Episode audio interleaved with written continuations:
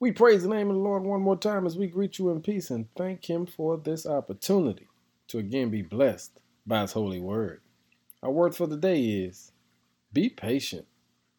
One of the things we mostly struggle with is being patient while waiting on the Lord.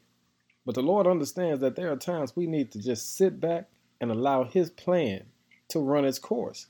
But so often, we're so eager to take off, to jump out, not understanding it's not time yet. In Matthew chapter 9, verse 17 says, And no one puts new wine into old wineskins, for the old skins will burst from the pressure, spilling the wine and ruining the skins. The new wine is stored in new skins so that both are preserved.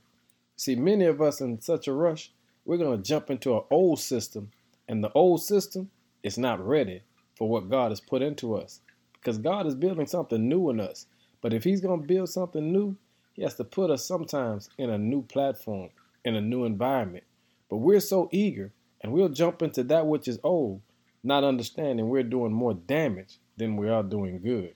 You see, when you are in a holding pattern, the Lord is building your character. He's working on your heart. He's working on your nerves. He's working on your motives. He's making sure that you have the wisdom from God that you can operate in the new space He's created for you.